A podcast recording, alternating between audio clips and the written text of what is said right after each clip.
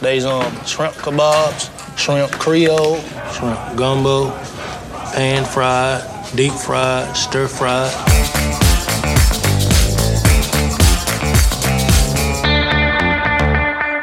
Welcome back to the Facts About PACs podcast. I'm Micaela Isler, NABPAC's executive director, and today I'm joined for an unplugged episode by David Schild and Adam Belmar. I'm glad we're calling this one unplugged because I've had a cold all week, and I'm sure you can hear it. Uh, Adam, I can't hear it, um, and I say this in the kindest possible way. You sound terrible. uh, but but hold on, can we go back? Was this a Forrest Gump clip in the opening of the show today? Yes, it was. oh my gosh, Adam. Okay, I'll bite. Why?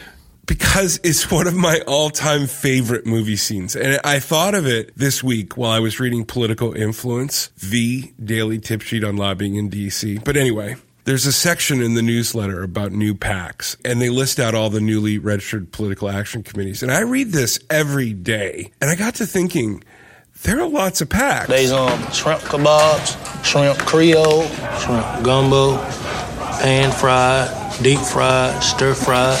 I see your point. I see your point. Uh, and uh, Adam, uh, as hopped up on uh, Dayquil as you obviously are, I think you're making another great point. You know, we are all in this industry familiar with uh, the sort of robust ecosystem around employee-funded political action committees, separate segregated funds that are run and managed so professionally, so often by trade association and corporations. But of course, there are all these other iterations of political action committees out there.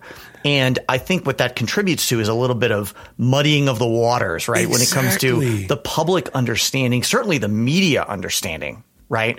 Of the money in the political system, what it is and is not doing. There's a lot of conflation of these terms. So it's good to sort of uh, go through these categories and talk about what is and what isn't. Yeah. I mean, listen, Micaela, if you want to know the simple answer, you go to the website of the Federal Election Commission, it'll give you a fairly simple, straightforward answer. But if you talk to a mm. lawyer mm. or a practitioner, then you, you start to get a better understanding, like David's saying. There, there are all these sort of different variations and, and, and understanding is important because if you're a member of one of our PACs and you're hearing about this in the press, you know, and people are saying, you're like, wait, am I, is that what I'm a part? No, employee funded business trade association PACs are the most transparent and moderating thing we have going in politics, and they're incredibly important and they're differentiated. So sometimes maybe we got to do a listicle and we got to talk about what the differences are. Yeah, I think it's so important to take a step back, David. I, I, know you'll appreciate this, but I'm in the middle of you know creating an online version of the PACs in Congress class through GW, and I'm really struggling because I find in the in person class being able to go through all of these different kinds of PACs and, you know, it, explaining the differences and dispelling the myths and, and all of the misinformation out there. It's a lot easier, even in a environment like we're talking today. And, you know, I encourage my students to ask, you know, to be vulnerable and ask questions because yeah, you can read it on the FEC website. You can see stuff in the media, but these are pretty complex and, and oftentimes very confusing differentiations. And so even as our members, Adam and David, are trying to educate their employees and their members about just what kind of PAC they are, they're getting lots of questions. Well, what, are we a super PAC? Are we a hybrid PAC? Like what, what are we? I, you know, this is so familiar to me because for years, whether I was talking to uh, literally the smartest rocket scientists in the world, right? Or the most uh, impressive executives who manage those rocket scientists, there was just a uh, misunderstanding tied to the public discourse around money in politics versus the world that we see, which is what the, the, the Federal Election Commission has actually laid out, what the Supreme Court has actually laid out. And you're right, Micaela, when you're at GW and you're talking to these GSPM students and you say, by the way, super PAC is a made up term. It doesn't appear anywhere right. in the 2010 Citizens United decision. And by the way, dark money is a made up term and the federal election doesn't use the term dark money and it's not something that you would see in their regulations and people are like yeah but these are terms in common usage and it's like well that's the difference between the public perception of what we're talking about and what the law says and what reality is. And look, congrats to the, um, I would call it the, the reform community that very much uh, stuck super PAC and dark money onto a lot of the funds that have emerged since 2010. Um, you know, those monikers um, do carry a certain tone to them, right? And I think that they are, uh, you know, biased towards a certain um, uh, position of restriction uh, and regulation and, and control, but they're in the media, right? You're going to get a lot more Google results for dark money and super PAC than you are from independent expenditure only committee and 501c4. Yeah, I think just being able to differentiate the difference between a super PAC and, a, and an employee funded PAC. I mean, we have some great resources in our resource library to help. You know, again, just reading it from the FEC website is so confusing and oftentimes not very clarifying. And so being able to, to just even at a quick glance be able to differentiate between the two is so important even when meeting with members on the Hill, I mean, there is a clear understanding that that these super PACs are nothing like our PACs. But it's a real challenge because the public doesn't understand that difference, and it, it's really driving a lot of the policy on the Hill.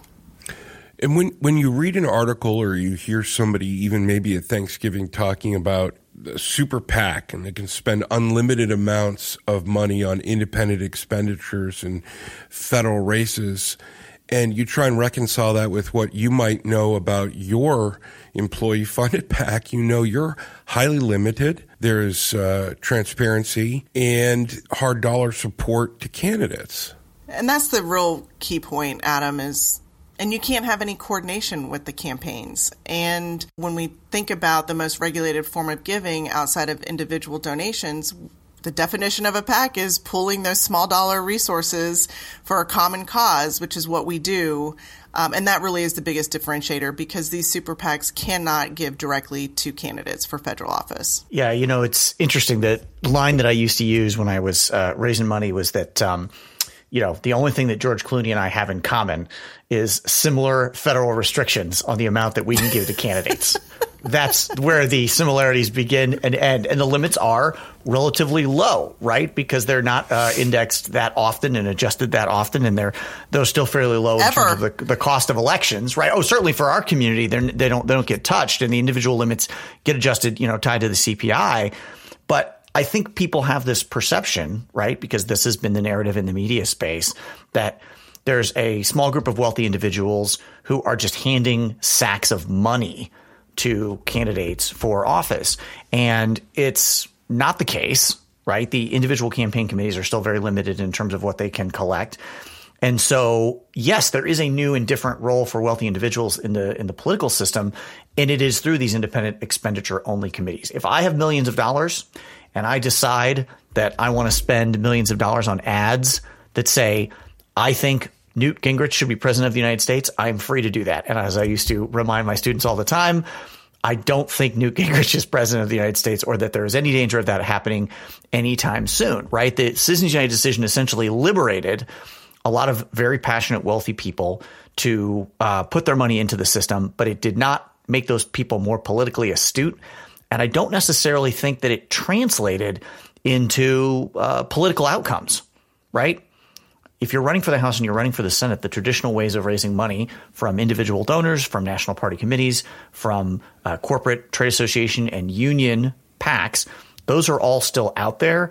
And then there is this other new thing that burns up a lot of digital ad space, that burns up a lot of advertising, but it's not at all like what we're doing where it's $5 per paycheck or it's somebody sitting at home writing a $100 personal check. The, the scale and the amounts of money and quite frankly, the concerns of the donors are just very dissimilar.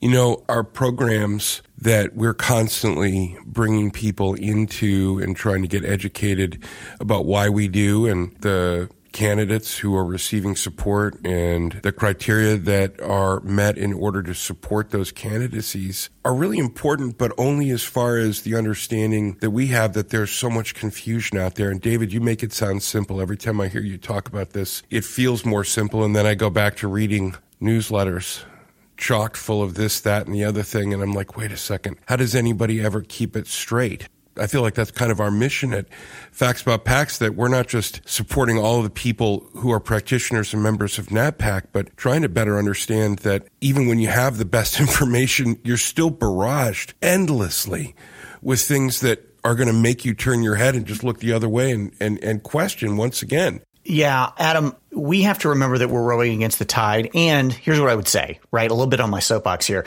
You can't pass the buck as a PAC director about people's level of political education. We say all the time on this show, nobody should be out in front of you talking about what the next election means. Nobody should be out in front of you talking about what a government shutdown means. That extends into basic political education. I don't see how you can go out and ask people for their hard earned dollars without first doing a little bit of basic education, right? What is the Federal Election Commission? What is our separate segregated fund, our employee funded PAC? What does it do? We can't expect that anybody would know how these things work or what they would do. The general knowledge uh, amongst the public about the way money and politics work is very, very low. People have lives, people have jobs, people have to raise their kids. I completely understand why folks might not understand this kind of Byzantine system. But guess what? It's on us to explain it. Can you really expect people to make an informed decision if you don't educate them, if you don't inform them? It's on you as a political director to say, let me just walk you through these categories and show you two things. One, I understand how the system works, so you can trust me with your money. And two, we have this transparent and accountable role that has been carved out for us. So you can feel confident and good about your contribution to our fund, but also maybe you go home to that Thanksgiving table, maybe you go home to that holiday party. And when somebody starts saying, I saw that Acme Corporation gave $30 million to Congressman Jones, you go, eh, not really. And when I think about like the set of flashcards that you should be reviewing, uh, you know, as you sip the hot cocoa by the fire and uh, and listen to your holiday music, it should be the what if my CFO, what if my head of legal, what if my CEO called tomorrow and said, uh, "We're a super PAC." Uh, could you very quickly rattle off answers to the following questions? in three or four sentences, what is a super PAC? What is a hybrid PAC? What is a leadership PAC? What is a corporate or trade association separate segregated fund? What is a 501c4, right? You need to be ready for those questions. People are going to expect you to know, and you want to give people accurate information. You're giving me flashbacks, David, to some really great episodes we did in 2023 that you were the author and the executive producer on in trying to imagine these great conversations. And I want to thank you for that. And I'm going to put them in our show notes for everybody just as a quick link. Because if you haven't heard these, they are quite wonderful. Uh, Adam, the, the nightmares that I have that that little flashing red light on my phone is the CEO.